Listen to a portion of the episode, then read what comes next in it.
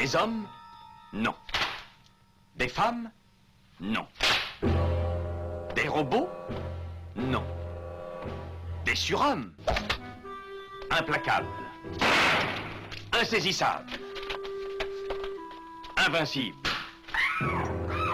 Insensibles. Aux ordres d'une super organisation criminelle.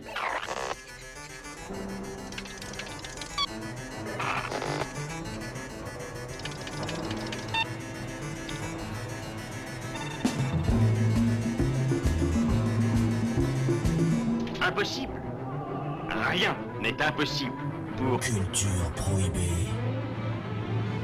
Bienvenue pour ce nouvel épisode de Culture Prohibée. Culture Prohibée, c'est l'émission hebdomadaire de la culture planète du ciboulot animée par l'équipe des films de la Gorgone. Pour en savoir plus, rendez-vous sur le site www.lesfilmsdelagorgone.fr. Nos précédentes émissions déjà diffusées sur cette antenne sont disponibles sur Deezer, Podcloud et Spotify. Culture Prohibée, c'est aussi un profil Facebook et un blog culture-prohibée.blogspot.fr.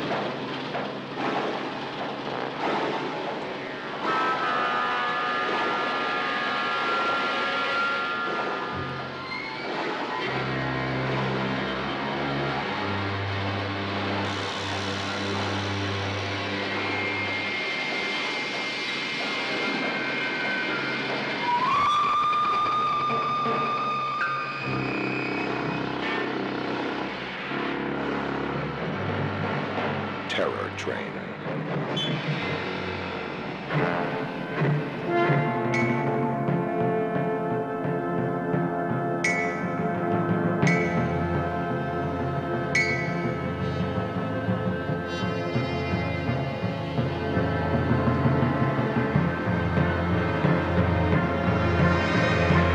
Au sommaire aujourd'hui, nous allons aborder les dernières sorties de nos éditeurs vidéo préférés en matière de fantastique et euh, d'horreur.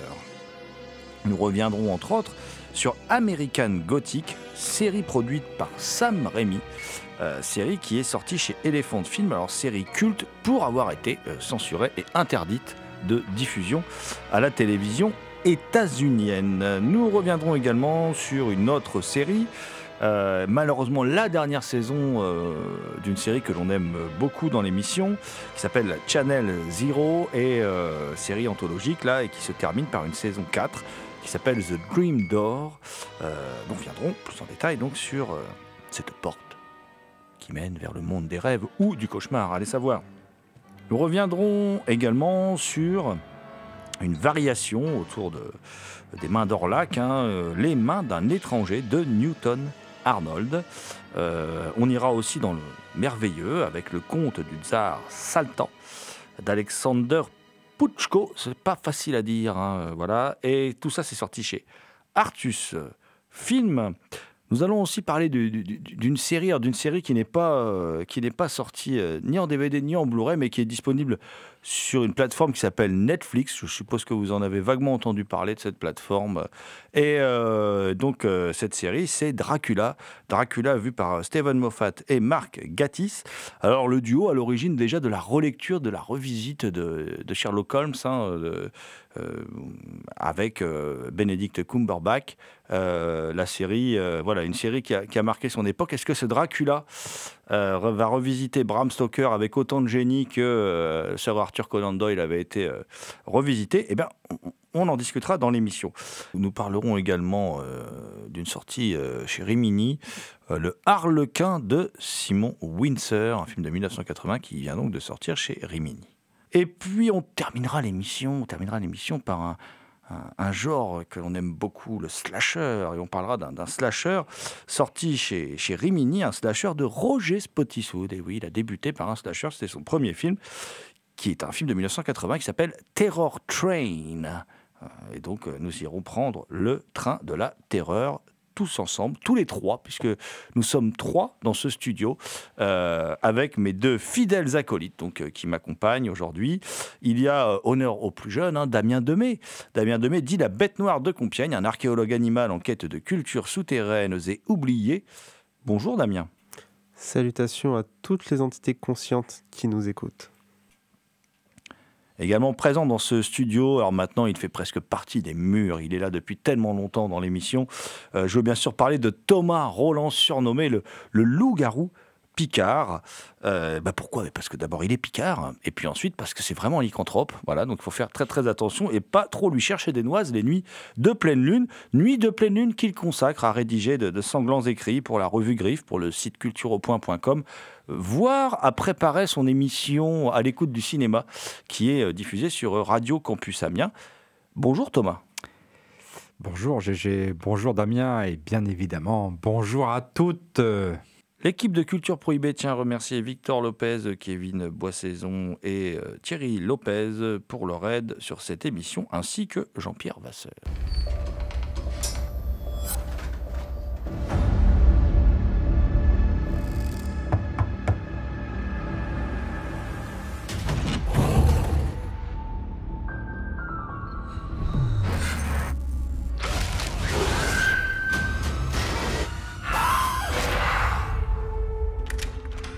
Nous allons débuter cette émission avec Nick Antosha, oui, parce que Nick Antosha est notre ami. Euh, alors Thomas ne le sait pas hein, que Nick Antosha est, notre ami, mais pourtant euh, c'est notre ami, car c'est le showrunner qui est à l'origine de, la série euh, Channel Zero, Channel Zero pour euh, le dire un peu à l'américaine, hein, tel que d'ailleurs euh, le chantait très bien le groupe Public Enemy hein, dans, dans, un morceau éponyme. et donc Nick Antosha, c'est le créateur de cette série anthologique, hein, Channel Zero, où à chaque, chaque saison, je rappelle le principe de la série anthologique, c'est que chaque saison est une histoire différente euh, avec des acteurs différents, voilà. Enfin bon, là, là en l'occurrence, il y a des acteurs différents, c'est pas toujours le cas, mais chez lui, oui. Et euh, cette nouvelle saison de, de Chanel Zero, euh, est un peu particulière puisque après avoir Chanel Zero c'est quand même une série qui a, gravité dans plein d'univers différents hein. il y a eu des saisons plus ou moins gore des, saisons plus ou moins intimistes il y a eu une saison très freudienne on va dire la deuxième saison et puis là, on arrive sur une saison jungienne. Hein, voilà, euh, euh, bah, il explore les, deux versants hein, de, la même pensée, enfin en tout cas de deux penseurs proches, à la fois amis et ennemis, hein, devenus les, meilleurs ennemis du monde, à travers une histoire incroyable. Un jeune couple un, jeune couple d'Afro-Américains euh, qui s'installe euh, dans une maison familiale, hein, puisque une maison immense, euh, on devine qu'ils n'avaient certainement pas les moyens de, se la payer, mais là, ils l'héritent en quelque sorte, et, et qui trouve une porte dans cette maison, une porte qui n'était pas là quand ils ont emménagé dans la maison, ou du moins qu'ils n'avaient pas vue. Et eh bien, ils découvrent, enfin, ils ont envie de savoir ce qui se cache derrière cette porte. Et bien sûr, ça va être compliqué déjà d'ouvrir cette porte.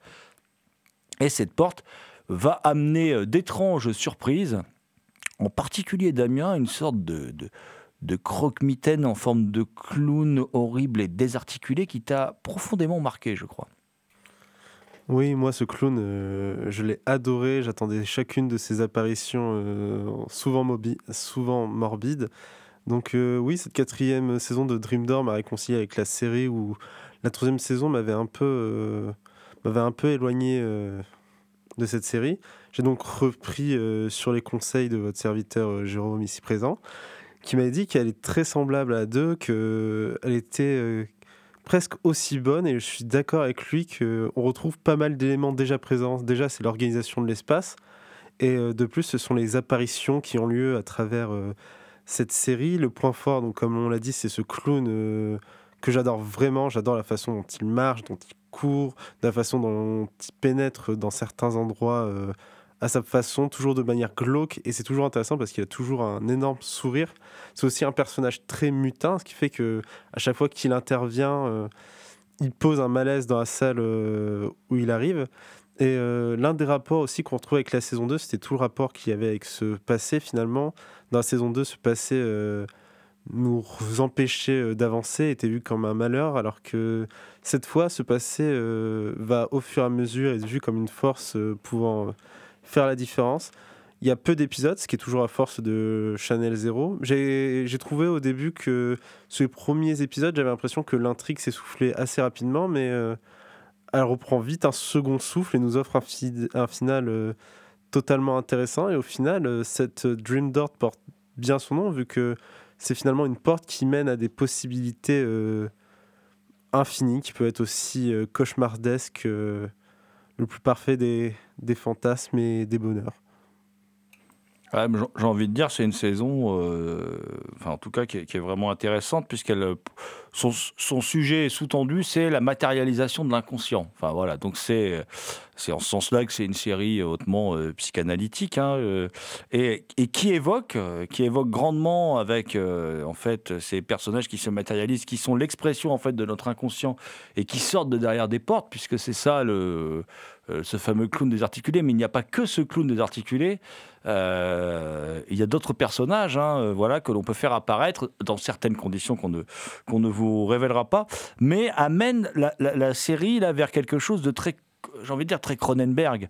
D'ailleurs, il est difficile de ne pas penser à Chromosome 3, pour ceux qui ont vu Chromosome 3, lorsque l'on voit euh, ces personnages, sauf que dans Chromosome 3, ils sont, euh, comment dire, euh, l'émanation psychosomatique en fait du corps de, Samantha Egar. Là, c'est autre chose, puisque c'est la matérialisation de l'inconscient, d'ailleurs, et pas toujours dans ce qu'il a de mauvais, aussi dans ce qu'il peut avoir de bon. Et d'ailleurs, la, série pose aussi, enfin, cette saison pose aussi la question de la, la- frontière entre le bien et le mal. Et puis, c'est toujours, c'est toujours un plaisir de retrouver enfin, des, acteurs de série B comme on les aime dans, dans des seconds rôles. Il y a euh, Greg Henry, hein, qu'on a pu voir dans Payback, Horribilis, Les Gardiens de la Galaxie, qui, qui, qui a une courte apparition. Et puis, il y a surtout, euh, comment dire, un peu une femme dont le, temps n'altère pas la beauté, c'est euh, Barbara Crampton. Alors, Barbara Crampton, euh, euh, l'héroïne de, Réanimateur, je ne vais pas rappeler à chaque fois la scène qui a rendu culte à Barbara Crampton, je la cite assez régulièrement dans, l'émission. hein, voilà, c'est quand même la scène de cunilingus la plus étrange de l'histoire du cinéma. Voilà. Donc, et Barbara Crampton, ici, elle a un rôle un peu mystérieux. D'ailleurs, on aurait aimé peut-être développer un peu son personnage. Euh, en fin de compte, on, regrette presque ce personnage mystérieux, mais bon, le mystère fait aussi partie de la série, qui est une série mystérieuse. Alors, euh, par contre, moi, je partage, Damien, ce que tu dis, c'est-à-dire qu'il y a effectivement un côté déséquilibré, il y a une mise en place qui est assez longue, alors qui n'est pas désagréable à regarder, mais qui est assez longue. Et puis, euh, il y a clairement un épisode qui tourne un peu en rond. Il y a toujours un épisode qui tourne un peu en rond, d'ailleurs, dans chaque saison. hein. Et puis, tout à coup, l'intrigue est relancée. Mais alors, au moment où elle est relancée, il y a une sorte d'overdose d'événements. Euh, il se passe plein de choses, plein de choses, plein de choses, plein de choses, plein de choses en peu de temps. Euh, Peut-être que la saison aurait gagné à être plus équilibrée en, termes d'écriture. Ça reste pour moi quand même une très bonne saison. Et puis, comment dire, une volonté vraiment de faire quelque chose qui fait peur. C'est c'est assez rare, c'est-à-dire on n'est pas dans la monstration, on n'est pas dans l'étalage de gore et tout. Bon, ça peut être violent, mais là, on n'est pas là-dedans. Et euh, l'effort est à souligner parce qu'il y a un vrai effort de, euh, de mise en scène euh, pour instaurer justement un climat de terreur. On joue sur les cadres dans le cadre, en particulier avec cette histoire de porte. Là, c'est c'est plutôt bien amené et c'est intéressant et ça fait regretter quand même à pas mal de spectateurs que la série s'arrête au bout de quatre saisons euh, puisque elle, elle avait permis justement un peu de renouveler ce genre de série anthologique qui est un genre assez bancal et pas toujours bien honoré euh, par euh, les showrunners à la télé. Hands of a stranger that he could no longer control. Hands of a stranger with a primitive urge to kill.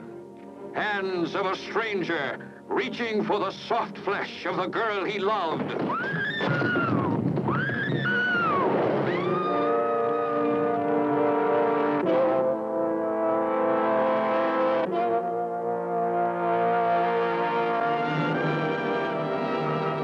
Vous écoutez Culture Prohibée. Et je vois euh, Thomas Roland qui lève les yeux au ciel. Et oui, le loup-garou Picard est à deux doigts de me griffer. Donc je vais tout de suite euh, lui, lui passer la parole, non pas pour parler de ses doigts, mais euh, d'une variation autour des mains d'Orlac. Les mains d'un étranger de Newt Arnold, euh, le meilleur film de la dernière salve, euh, classique de chez Artus Film en DVD, euh, qui est effectivement une, une- variation sur les mains, sur les mains d'Orlac. Bon, c'est pas un grand film, je trouve que c'est un petit film fantastique, sympathique. La scène d'ouverture est, très chouette, elle fait très film noir. Alors on se dit, ah, le film va être vraiment bien, mais finalement ça retombe très vite, c'est très bavard, c'est un peu empesé au niveau de la mise en scène. C'est l'histoire d'un d'un pianiste qui, euh, qui, euh, qui a un accident de, voiture. Enfin, en même temps, il parle, au chauffeur. hein, Quelle idée Si on parlait, parlait pas au chauffeur, il n'aurait pas eu d'accident. Et il perd ses mains. Et euh, comme il y a un cadavre d'un étranger, d'un homme que personne ne connaît qui est arrivé à la morgue, euh, un médecin décide de faire l'expérimentation de lui greffer des nouvelles mains. Bon, seulement, apparemment, cet étranger euh, avait des tendances un peu homicides et un peu violentes. Et ce pianiste ne va pas faire que jouer du piano. D'ailleurs, je crois qu'il n'en jouera plus du tout. Et il va se mettre à tuer des gens bien malgré lui, euh, à devenir violent. Voilà, c'est un peu le résumé de, de, ce, de ces mains d'un étranger, qui est un film. euh, bon, c'est un petit film fantastique qui tient la route, mais comme je disais, c'est quand même, c'est quand même bavard. Esthétiquement, c'est chouette. Moi, je trouve que le film est esthétiquement chouette. C'est bien cadré. Il y a quand même une belle lumière, mais euh, c'est plombé par des, des, de dialogue. euh, euh, sans, fin et puis euh, bon euh, c'est un peu tiré par les cheveux au niveau du scénario aussi je trouve que c'est un peu mièvre aussi parfois C'est un peu dur, c'est quand même un bon film. Ah, c'est quand même bien. Alors, je, je suis pas étonné que tu, relèves la mise en scène parce que y y a- c'est un côté très sec. Que- comme tu aimes, ça, je, je- je sais que c'est quelque chose que tu aimes. Il y a des moments de violence même assez étonnants. Il y a une scène avec un chauffeur de taxi qui est assez étonnante. Euh, et euh, il y a le travail du chef opérateur, qui est un chef opérateur qui vient de la télé et qui est, qui est assez talentueux, qui s'appelle Henry Kornjager Jr. Et c'est vrai qu'il fait, un, qu'il fait un très beau boulot. Euh, moi, moi, je trouve que c'est une très bonne série B. Voilà, on passe un bon petit moment. voilà. et ce qui est rigolo, c'est que le réalisateur, quand même, euh, c'est euh, le réalisateur de Tous les coups sont permis. en 1988. Euh, le, premier, bah, le premier succès de Jean-Claude Van Damme au cinéma, hein, voilà, hein, le fameux Tous les coups sont permis, alias Bloodsport. Évidemment, hein, Bloodsport, euh, qui est euh, le film qui a fait euh, péter un paquet de tibia le long des lampadaires pour un paquet de jeunes issus de ma génération qui s'entraînaient à être aussi fort que Jean-Claude Van Damme. Alors que si t'es pas aware, tu peux pas être aussi fort que Jean-Claude Van Damme. Mais c'est rigolo, je trouve que c'est rigolo que ce soit le même metteur en scène quand même qui, signe, qui signe ce film. D'ailleurs, en 26 ans, il n'a signé que trois films, Newt Arnold, dont ces deux-là, quand même. Euh, et un film d'horreur que je n'ai pas vu qui s'appelle Blood First. Et du coup, ça donne un peu envie de le voir quand même, parce que c'est atypique comme, euh, comme carrière, un film d'horreur de, de 71.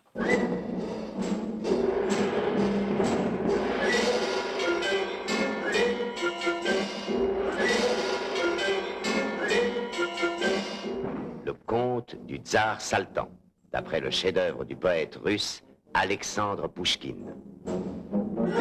Vous écoutez Culture Prohibée, spéciale sortie Blu-ray et DVD fantastique et horreur.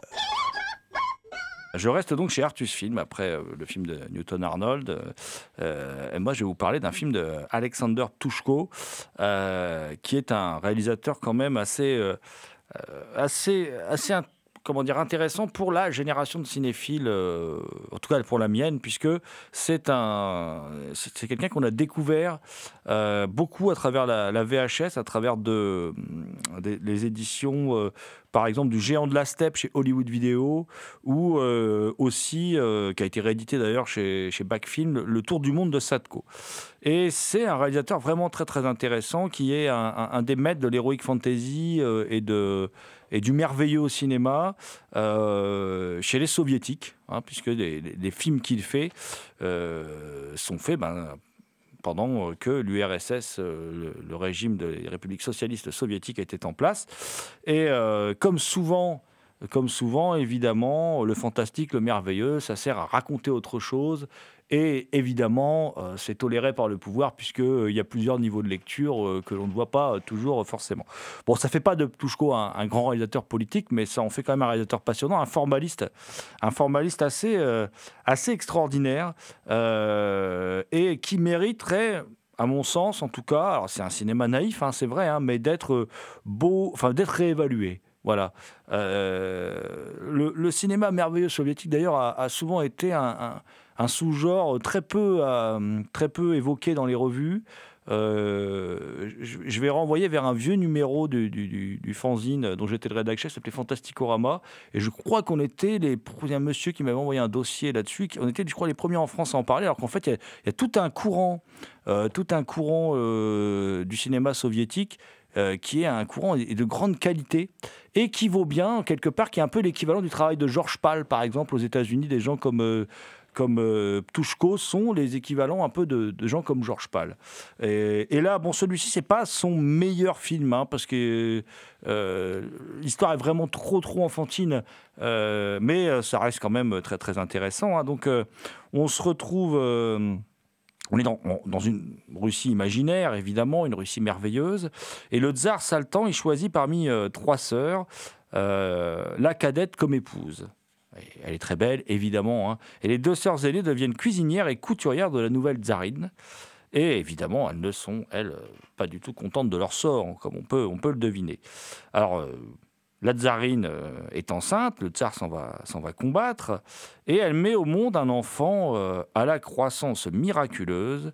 Euh, bon, en gros, euh, c'est la progéria inversée, quoi. C'est-à-dire que le, gamin euh, atteint une taille phénoménale et des proportions incroyables très rapidement.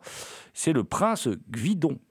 Et son époux, lui, ben, le tsar, il est toujours en campagne, il est toujours en guerre. Et, puis, il y a un, conseiller, hein, un conseiller à la cour qui, va, qui est un traître, évidemment. Les conseillers à la cour sont souvent des traîtres, hein, d'ailleurs, dans, dans- à peu près toutes les histoires. Voilà. Et là, là c'est un traître. Et euh, avec, euh, avec les sœurs de, la tsarine, évidemment, hein, il va mettre au point un stratagème et, euh, comment dire, un message du tsar qui arrive à la tsarine va en fait être complètement modifié et on va ordonner l'exécution de la tsarine et de son fils. Voilà. Et les deux sont jetés à la mer à l'intérieur d'un tonneau scellé et ils échouent sur une île déserte où ben, le fils, devenu précocement un beau damoiseau, sauve un cygne qui se révèle être une princesse victime d'un enchantement. Voilà. Et là, euh, l'histoire va bien sûr évoluer. Je ne vais pas, vous en dire beaucoup plus. Euh, si ce n'est que, comme d'habitude, euh, comme d'habitude chez euh, euh, on reprend un texte assez célèbre. En, en l'occurrence, euh, c'est un texte d'Alexandre Pouchkine. hein, et euh, il y a la figure classique euh, du roi manipulé, euh, trop confiant. euh, On, va retrouver des éléments classiques du merveilleux soviétique, des écureuils dansants par exemple, des géants, la figure du cygne qu'on retrouve très souvent qui se transforme en, évidemment en fée très très belle. Hein, euh, qui est interprétée d'ailleurs par une danseuse du Bolchoï. Euh, et visiblement très célèbre euh, danseuse. hein. Bon, là, j'avoue que je ne m'y connais pas assez en danseur du Bolchoï pour avoir un avis là-dessus. Mais euh, quoi qu'il en soit, c'est un film, voilà, plein de euh, plein de couleurs, un film, euh, voilà, un film aussi euh, avec, comment dire, des, une photographie très belle, beaucoup de, comme une succession de tableaux, des trucages optiques très réussis. Et comme d'habitude, même si c'est très enfantin, euh, bah, gardez, si vous avez gardé votre âme d'enfant, euh, comme d'habitude, chez Puchko, vous allez être transporté. Et euh, bah, j'espère que dans les auditrices et auditeurs de Culture Pro B, il y en a quelques-unes et quelques-uns qui ont gardé leur âme d'enfant et qui vont se précipiter sur ce conte du tsar Saltan.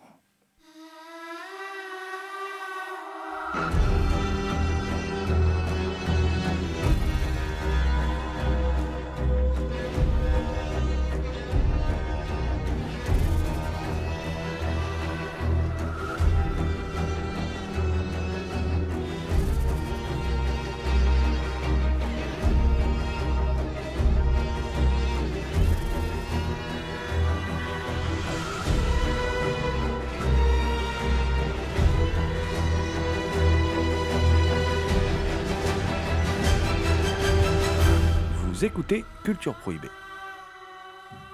Nous allons repartir explorer l'univers des, séries télévisées euh, avec euh, le Dracula de Stephen Moffat et Mark Gatiss. Relecture donc euh, du fameux ouvrage de Bram Stoker. Bah, Damien, je crois que toi, cette relecture, tu as envie de nous en parler. Je, je sens que tu as envie de nous en parler. Oui, c'était un plaisir de retrouver mes deux grands amours de créateurs que sont Steven Moffat et Mark Gatiss. Euh, ben, comme d'habitude, il s'attaque à une réécriture, ce qui est un peu devenu, euh, en tout cas pour Moffat, euh, sa spécialité. Il avait déjà fait le coup en, en 2007 avec Jekyll, qui était la première fois où j'ai pu voir son œuvre et que je l'avais rencontré. Et plus tard, tout le monde l'a découvert avec Sherlock en 2010, où il a bien mis le pied dedans et qui a eu un, un grand succès. Donc ici, on se retrouve avec un Dracula qui le, qui le modernise.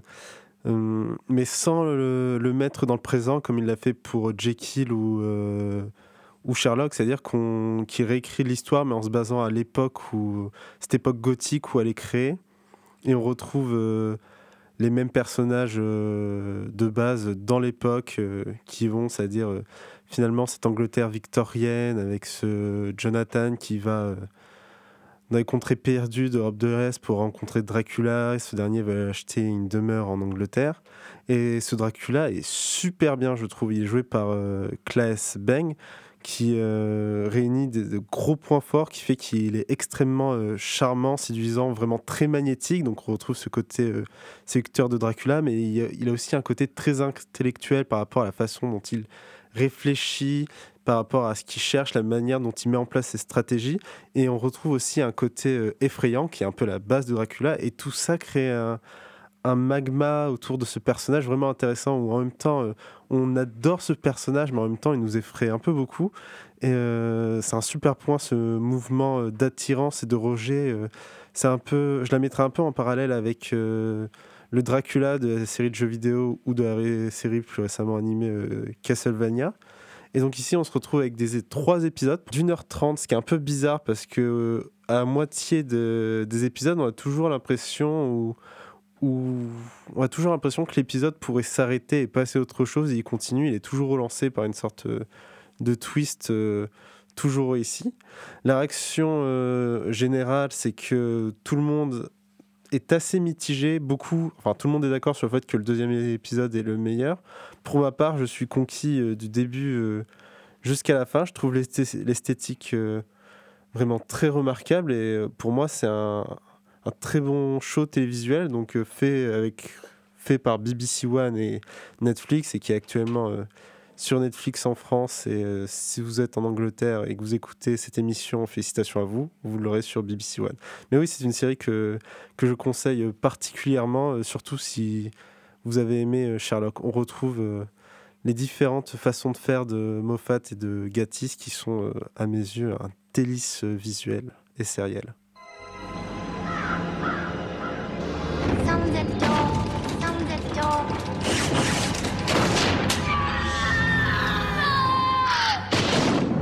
Bien, Damien, tout comme toi, je vais revenir sur une série télévisée. Alors, une série télévisée qui, qui appartient, euh, alors, euh, peut-être pas à la préhistoire des séries télé, mais au moins à l'Antiquité. hein. voilà, euh, on va dire euh, 95-96, ça va peut-être paraître très très lointain pour certaines, certaines de nos auditrices certains de nos éditeurs.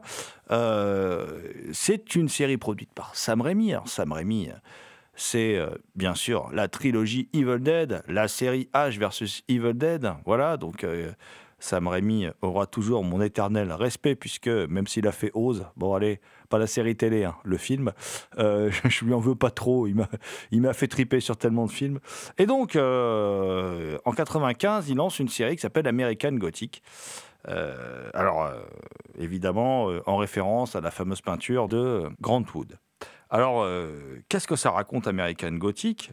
Parce que je vous ai quand même dit en intro de cette émission que la série a été littéralement stoppée par la censure. hein. Les Américains n'ont jamais vu la, première saison complète, puis du coup, ça a mis fin à la série.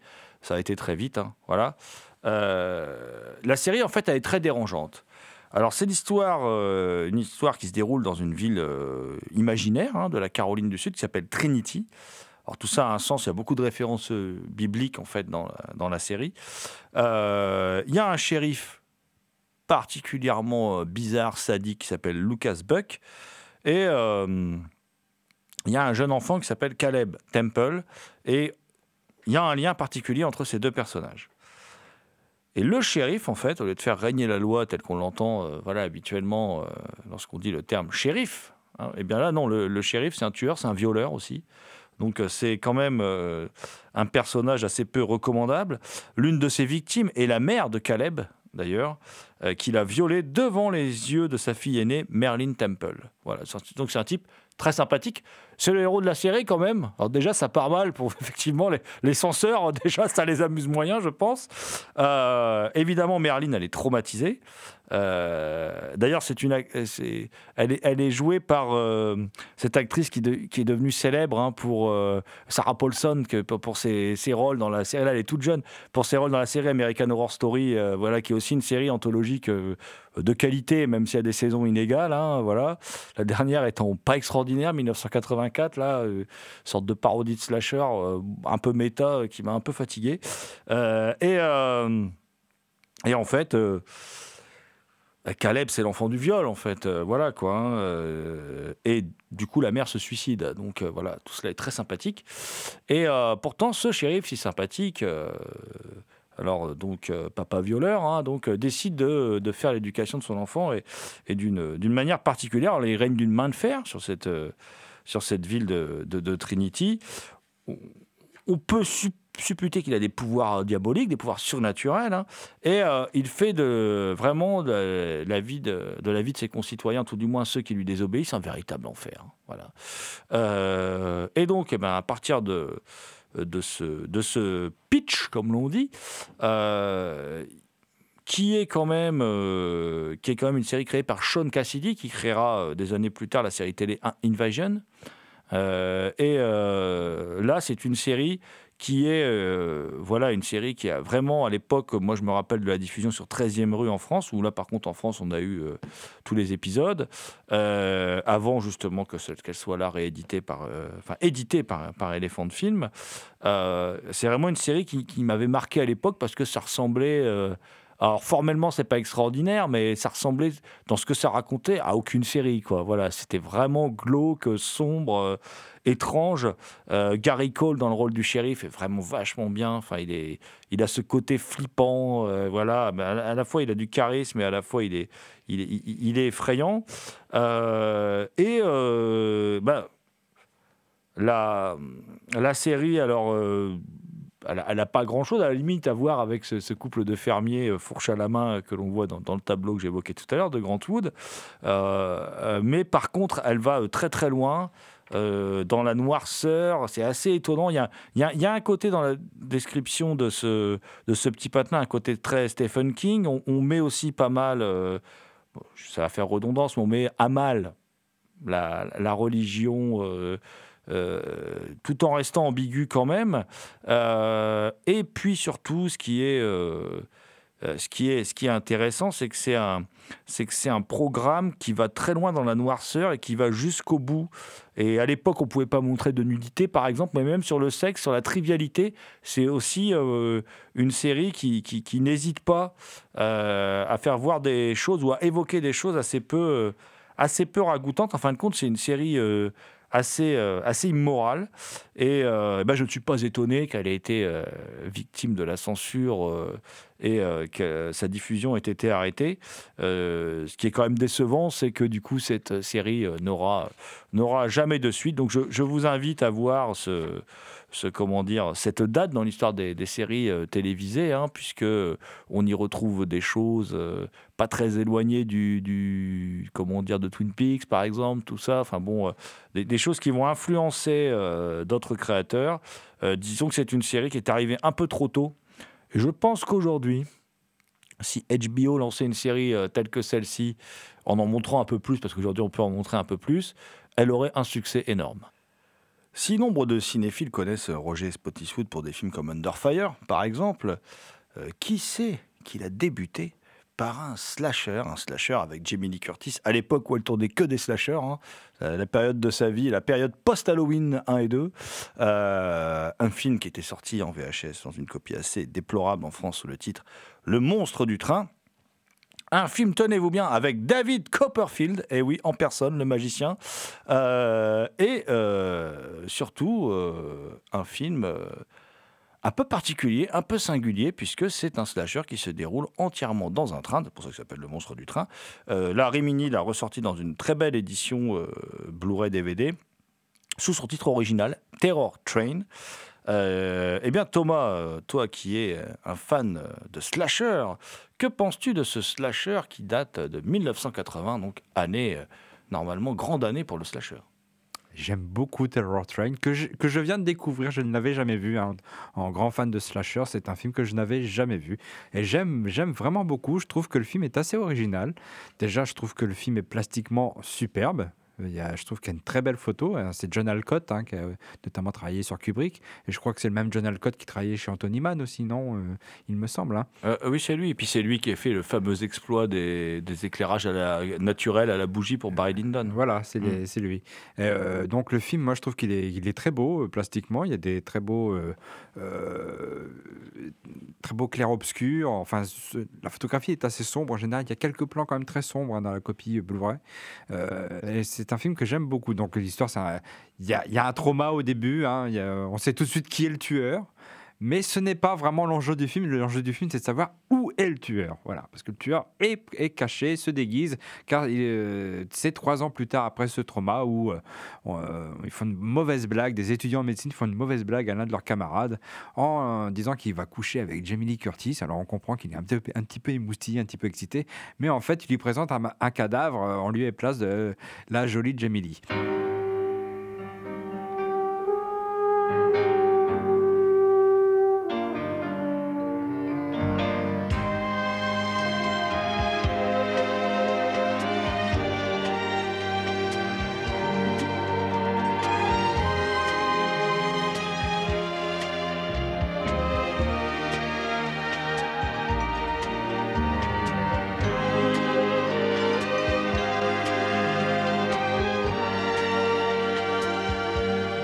Écoutez Culture Prohibée, spéciale sortie Blu-ray et DVD fantastique et horreur. Trois ans plus tard, ils font une fête de fin d'études dans un train. Voilà, c'est très original. hein. Il y a un petit côté Agatha Christie, un crime de l'Orient Express, à part que là, il y a beaucoup plus de morts que dans le crime de l'Orient Express. Et euh, donc, euh, ça commence très tôt d'ailleurs. Euh, Il y a- un mec qui se fait embrocher. Alors, personne ne le voit, tout le monde croit que c'est une sale blague. Le mec fait une blague, mais en fait, il se fait vraiment embrocher par une épée avant de monter dans le train. Et donc, à partir de là, on se dit où est-ce qu'il va se planquer le, gars? Qui, est-il? Parce qu'il se présente sous un déguisement. Et en fait, moi, je trouve que le film est assez original parce que on, découvre, il y a un personnage qui découvre les, cadavres très tôt. Généralement, dans les sacheurs, les cadavres, on les découvre qu'à la fin. Ils sont planqués à droite, à gauche, ils, tombent d'une porte, euh, d'escalier, etc. Enfin bref. Et là, c'est un acteur, euh, un vieux de la vieille, un Ben Johnson, qui joue un contrôleur de train et qui euh, trouve un cadavre très tôt. À partir de là, c'est qui est le tueur? Enfin, on sait qui est le tueur, mais seulement euh, euh, où se cache-t-il et comment, sous quel déguisement il se cache? Bon, les plus, les plus avisés euh, le trouveront assez facilement parce que euh, si on a l'œil, euh, on le trouve assez facilement. Mais euh, voilà, c'est- un peu l'enjeu du film. Bon, il y en a qui trouvent que c'est un peu long, moi je trouve pas. Moi je trouve qu'il y a une belle tension dans le film. Je trouve que le film il, tient bien en haleine pendant un bon moment. Euh, je trouve qu'il est bien rythmé, bien foutu. Euh, pour moi, c'est un très bon slasher. Effectivement, le, le film a quelques longueurs par moment, parce que c'est vrai qu'il y a quelques longueurs, mais, mais alors, plastiquement, le film est superbe. Ça, c'est vrai que la photographie, elle est incroyable. Euh, et euh, euh, comment dire, on découvre même dans les bonus du, Blu-ray DVD que. avec les appareillages que mettait en place Alcott, en gros, personne croyait qu'il allait réussir une photo aussi extraordinaire. Alcott, qui, à l'époque sort totalement épuisé du tournage de Shining, il est très content de faire un petit film.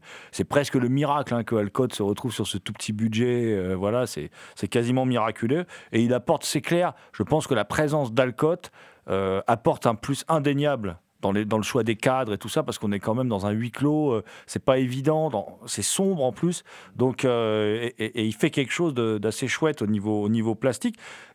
Peu de temps après, il va faire, il va faire Darl Invincible de Coscarelli, hein, qui, est, un film que, personnellement j'aime beaucoup, mais c'est très bis, et, euh, et qui va faire aussi un film que j'adore, qui est un chef-d'œuvre méconnu, qui va, j'en profite pour en parler parce qu'il va bientôt ressortir chez, chez Jean-Baptiste Toré dans la collection Make My Day, c'est Vice Squad de Gary Sherman, réalisateur totalement oublié, sur lequel un jour d'ailleurs il faudra peut-être faire une émission parce que pour moi c'est un, grand metteur en scène de son époque qui a totalement disparu après quelques échecs. euh, financier surtout, euh, et qui était un réalisateur immense, euh, puisqu'on lui doit euh, le métro de la mort, euh, on lui doit aussi euh, Réincarnation, un, incroyable film.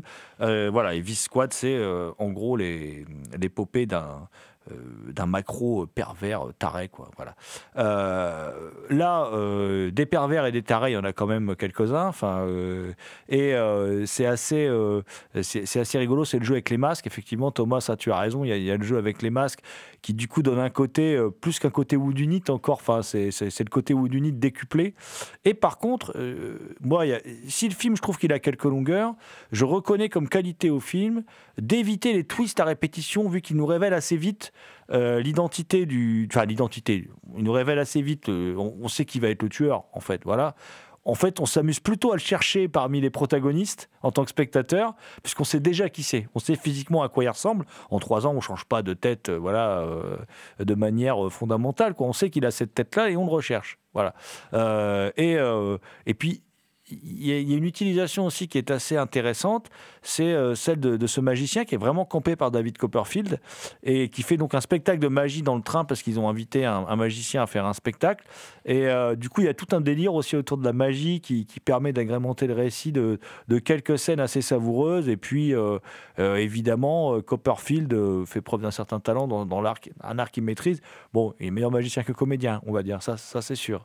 En, en même temps, c'est quelque chose qui s'imbrique vraiment dans le film, vu que c'est un film où on parle d'illusion. Le, Mm. le personnage qui se cache derrière les masques, on parle d'illusion. Il y a aussi quelque chose que moi j'aime beaucoup dans ce film, c'est euh, notamment il y a le générique de début, mais il y a aussi plusieurs plans euh, qui ponctuent euh, l'intrigue. C'est la façon dont est filmé le train qui donne une aura vraiment fantastique. Le- ça, donne- ça fait vraiment comme si le véhicule sortait de l'enfer ou allait vers l'enfer. Il, donne vraiment une, une aura de malédiction à, à ce train, euh, un train à vapeur en plus. C'est pas un train électrique, c'est un train à vapeur qui donne vraiment quelque chose de beaucoup plus fantastique euh, au- film. Donc moi j'aime beaucoup ce Terror Train, alors qu'il y en a certains qui m'ont dit ouais bof tu vas voir c'est un peu chiant, mais c'est un slasher que j'aime vraiment bien et je ne regrette vraiment pas de l'avoir pu découvrir dans de bonnes conditions grâce à Rémi.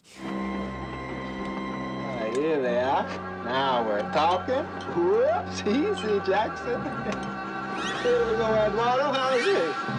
Hey, hey, take it easy, man.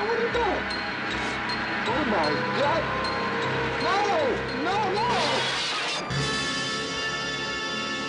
Toujours chez Rimini, on va parler d'un autre film sorti la même année, qui jouit aussi d'une certaine aura de culte, hein, euh, puisque c'est euh, Harlequin. Euh, de Simon Windsor. Alors Simon Windsor, il est... Il a fini par vendre son âme au diable et à faire euh, sauver Willy. Je crois que c'est lui aussi qui a fait Crocodile Dundee. Mais au tout début de sa carrière, voilà, il va faire des, des- films très intéressants, dont ce Harlequin. Euh, ce Harlequin euh, avec le fameux Robert Powell. hein. Euh, Robert Powell, acteur très très charismatique d'ailleurs, qui euh, dont on le charisme est très bien utilisé dans euh, dans le film. Robert Powell qui sortait donc tout juste d'avoir interprété ni plus ni moins que Jésus dans le film de Franco Zeffirelli. Et là, il campe euh, ce cet Harlequin. Enfin, en fait, d'ailleurs, qui s'appelle pas qui s'appelle pas Harlequin euh, dans le film. hein. Ici, il campe un certain donc Gregory Wolf. Gregory Wolf qui en fait serait né à Strasbourg, serait mort. Voilà, on ne sait pas trop. C'est un personnage mystérieux. Mais en fait, c'est qui Gregory Wolf? C'est la transposition en fait du personnage de Rasputin. Sauf que au lieu qu'il soit à la cour du, du, du tsar, là, il est en fait euh, ce Rasputin moderne. Il est en fait euh, dans l'entourage euh, d'un homme politique euh, australien qui est appelé à occuper les plus hautes fonctions en Australie, euh, manipulé par son mentor en fait. hein. Cet homme politique, c'est David Hemmings, d'ailleurs David Hemmings euh, qui a beaucoup, qui est australien, donc qui a lui-même travaillé euh, beaucoup en Australie. On, le connaît pour avoir joué en Europe par exemple, avoir été Marcus Daly dans Les frissons de l'angoisse de Dario Argento et qui était une relecture du blow-up d'Antonioni où il avait également le, le rôle principal. Alors là, en fait, qu'est-ce qui se passe? Il y a un, un homme politique euh, qui meurt, il fait de la plongée, enfin il disparaît, son corps disparaît. Euh, et euh, le, favori pour lui succéder devient David Hemmings. David Hemmings qui a fait un mariage de raison avec une femme assez classe, mais qui n'a pas de relation du tout avec elle. voilà, c'est un mariage vraiment. c'est une fille d'ambassadeur avec un homme politique. Enfin bon, voilà, c'est un mariage d'apparat. Hein. Et en fait, sa maîtresse, d'ailleurs, c'est son assistante, hein, euh, à, David Hemmings. Et sa femme, son officielle, comme l'on dit, elle, elle passe tout son temps au chevet de leur enfant parce qu'ils ont eu un enfant et malheureusement, cet enfant, bah, il, a une, il a une leucémie et il est, il est gravement malade, évidemment, il est mourant. Et euh, il est à deux doigts de mourir hein, et tout à coup apparaît, surgit de nulle part, euh, un oiseau à la fenêtre de, leur maison. Une maison ultra sécurisée, en plus où on ne peut pas rentrer comme ça. Enfin, je veux dire, il y a des chiens de garde, il y a une, sécurité, il y a des portes automatiques qui se ferment. Alors, on est quand même en 80. À l'époque, tout le monde n'a pas des portails automatiques, hein, donc euh, ça en jette. Il y a des caméras de surveillance partout parce qu'il y a un gros délire autour de la surveillance quand même et de- des images, de l'utilisation de- des images en, tant- que vidéosurveillance. Et, euh, eh ben, on peut supputer, parce qu'on ne voit pas vraiment, que cet oiseau devient un homme, et c'est Robert Powell. Et Robert Powell arrive dans la maison et euh, il guérit l'enfant. Il guérit l'enfant de la leucémie. Et évidemment, il devient du coup, bah, comme Rasputin, hein, il devient du coup une sorte de mentor dont euh, la femme ne veut pas se passer. Il devient en même temps son amant. Mais tout, tout est un peu suggéré. On ne sait jamais vraiment s'il couche avec elle. On ne sait pas vraiment si le gamin euh, est, comment dire, est guéri ou si, comme le supposent certains personnages, euh, il lui a injecté des corticoïdes. Euh, et du coup, ça donne l'illusion qu'il n'est plus malade temporairement. Parce que le film se passe sur un laps de temps très court. Il y a plein de choses que l'on ignore. Par contre, ce dont on est sûr, puisqu'il y a plusieurs scènes qui le révèlent, c'est qu'il a des dons télépathiques et qu'il a, vraiment des pouvoirs, ce, personnage incarné par Robert Powell. Euh, et euh, il a un comportement de plus en plus étrange, et on ne sait pas s'il fait le bien ou s'il fait le mal, en quelque sorte. Et euh, évidemment, tout cela va avoir des incidences petit à petit, à la fois sur la vie du couple, et puis... on va sortir du microcosme et on va s'étendre à toute la société, en particulier à, la description d'une classe qui est la bourgeoisie euh, et le milieu politique euh, austra- australien. Et euh, on va ausculter cette classe. Alors le, film est très bien mis en image, hein, très, avec tous ces, comment dire, toute cette qualité plastique qui caractérisait ce qu'on a appelé la Oz exploitation à l'époque, hein, c'est-à-dire toute cette vague de films australiens de grande qualité qui est arrivée à la fin des années 70, au début des années 80, tous ces films de série B qui ont enchanté le monde, dont parmi les plus connus, on a évidemment le Mad Max de George Miller, mais on a aussi Patrick de Richard Franklin, Link, alors Patrick, Link, Long Weekend de Colin Eggleston, qui sont tous des films scénarisés par Everett de Roche, Everett de Roche qui scénarise ce Harlequin, Everett de Roche d'ailleurs qui, qui avoue avoir été, euh, euh, comment dire, un peu... euh, on lui a, on lui a un peu dénigré, on a un peu dénigré son scénario. Il n'est pas content du, du sort qui a été fait à son scénario. Son scénario qui allait beaucoup plus loin, qui était plus, plus proche du personnage de Rasputin. Il y a par exemple une scène dans le film où on voit toute la bonne société qui est là euh, et qui veut quand même connaître ce personnage parce qu'ils en entendent parler comme d'une bête curieuse. Donc ils sont tous là, tous les grands donateurs à la campagne euh, de campagne électorale, toute la bourgeoisie du coin, voilà, tous les gens de la haute, comme on dit. Et puis euh, ils veulent découvrir ce personnage. Évidemment, lui, il arrive euh, avec son côté tout- aussi très David Bowie, hein, voilà, dans son, dans son physique et tout dans la manière de s'habiller, un côté un peu androgyne, comme ça, très, très magnétique. Et il leur fait une démonstration qui, au début, les fait rire et qui, après, euh, ne les fait plus rire du tout parce que ils s'aperçoivent au début, ils le prennent pour un charlatan. Puis quand ils commencent à faire voler des objets, quand ils commencent à, à vraiment devenir presque violents, ils sont plus, ils sont plus intrigués, ils sont effrayés. Et, euh, et d'après Everett de Roche, cette scène-là virait plutôt à la partouze. Euh, quelque chose qui anticipait un peu ce qui se passe dans Society de Brian Usna, par exemple, euh, parce que Rasputin provoquait des orgies comme ça dans l'en- dans l'entourage euh, d'Alexandre II, je crois, si je ne pas, pas dire de bêtises. Et donc Everett de Roche, ah, et ça se sent, moi je trouve que le scénario est un peu déséquilibré, que dans la deuxième partie du film, on, a, on a réécrit le scénario d'Everett de Roche, parce que la première partie est passionnante et la deuxième partie du film est un peu plus bancale. Néanmoins, moi je gardais un excellent film, parce que je l'ai vu très jeune, ce film, et je- un excellent souvenir, pardon, de ce film, parce que je l'ai vu très jeune. Je, continue à avoir un attachement particulier à ce film, euh, que j'aime vraiment, et j'aime beaucoup la, prestation de Robert Powell. euh, et j'aime beaucoup le fait qu'on entretienne l'ambiguïté et qu'à la fin, euh, je ne sache toujours pas sur quel pied danser. Justement, je trouve que l'ambiguïté, tu le dis toi-même, le scénario déséquilibré. Et cette ambiguïté qu'on a à peu près pendant une heure, à la fin, je trouve qu'elle disparaît. Parce que à la fin, effectivement, on sent que c'est pas le même film.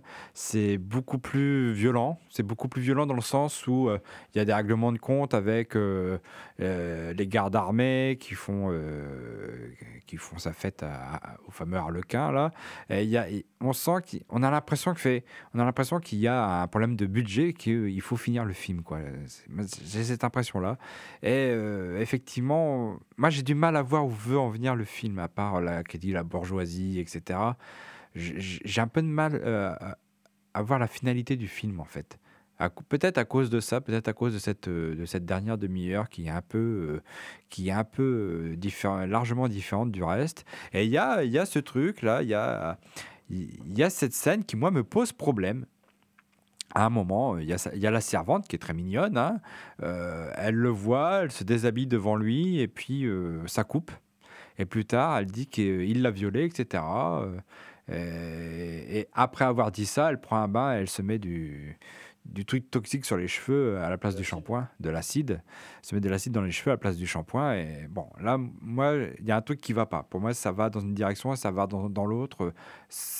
Pour moi, ça c'est pas cohérent à ce moment-là. Donc j'ai un peu de mal. Je trouve trouve pas le film mauvais, mais pour moi, c'est pas, pas un film qui rentre dans mon panthéon. Ah, dans le Panthéon, tout de suite, les grands mots. Dans mon Panthéon, il y a Sueur froide, il y a, y a, Phantom of the Paradise. J'irai pas jusque-là, mais. Alors, effectivement, la partie du film est déséquilibrée. Alors, moi, je pense que ça a fait peur. D'ailleurs, il a plus jamais retravaillé avec euh, le producteur, hein, Everett de Roche. Il était vraiment pas content parce qu'on connaît les scénarios d'Everett de Roche. Il est subtil comme scénariste. Et effectivement, si on voit Long Weekend, qui est quand même un, l'un des tout premiers films écologistes, ouvertement écologistes de l'histoire du cinéma, voilà, euh, euh, et, qui connaît une progression très lente avec un crescendo vers euh, un film qui devient étouffant dans ses dernières minutes. Mais avant, il y a une heure et quart où, si on n'est pas patient, on se dit Ah, il se passe rien là, mais en fait, il se passe plein de choses. Alors, Everett de Roche, c'est un scénariste subtil, et, là, je, je subodore que le producteur, comme tu dis Thomas, il a voulu, euh, il a voulu euh, faire euh, un climax et qui est effectivement, bah, cette jeune fille, elle se fait punir en fait pour l'avoir dénoncé. Et du coup, ça casse tout sur le personnage qui était effectivement ambigu qui avait un côté presque christique, tout ça. Et c'est vrai que dans la dernière partie du film, dans la dernière partie du film, on découvre qu'il a réellement des pouvoirs et c'est beaucoup moins intéressant. Oui. Puis surtout, c'est en contradiction avec ce qu'il fait avec cette jeune femme. Et- S'il l'a vraiment violée, euh, il, aide, il, aide la- il veut aider ce politicien, etc. Il leur dit qu'il travaille pour des mecs véreux. C'est c'est pas cohérent. Il y a quelque chose qui n'est pas cohérent, quoi. Effectivement, c'est c'est plutôt un justicier. Dans le... Alors après, certains l'interprètent en disant que c'est elle qui ment, donc elle est punie. Voilà. Mais oui, mais il y a quand même la scène où on le voit dans le miroir, il l'hypnotise et puis elle euh, découvre ses seins devant lui, etc. Est-ce qu'il l'hypnotise ou est-ce que c'est elle qui, qui, a envie de coucher avec lui et qui se refuse à elle Ambiguïté toujours. Voilà. Mais bon, comme, comme tu le dis, je partage assez sur la dernière partie du film, ce que tu dis. Euh, en tout cas, je rappelle que le film est disponible chez Rimini et que c'est quand même vachement mieux que Sauver Willy, quoi, voilà, du même réalisateur. Donc, euh, on vous conseille grandement Harlequin, donc sorti chez Rimini de Simon Windsor.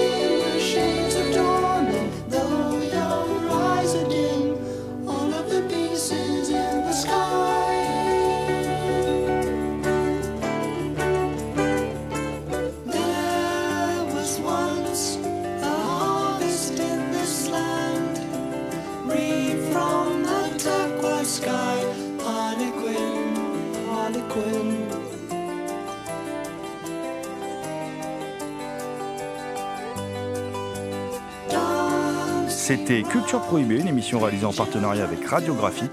Toutes les réponses à vos questions sont sur le profil Facebook et le blog de l'émission culture-prohibée.blogspot.fr. Culture Prohibée est disponible en balado diffusion sur Deezer, PodCloud et Spotify. Culture Prohibée était une émission préparée et animée par votre serviteur Jérôme Potier, dit La Gorgone, assisté pour la programmation musicale d'Alexis, dit Admiral Lee. Une émission animée avec Damien Demey, dit La Bête Noire de Compiègne, Thomas Roland, dit Le Loup-Garou Picard, and the last but not the least, je veux bien sûr parler de Léo Magnien à la technique. Salut les gens, à la prochaine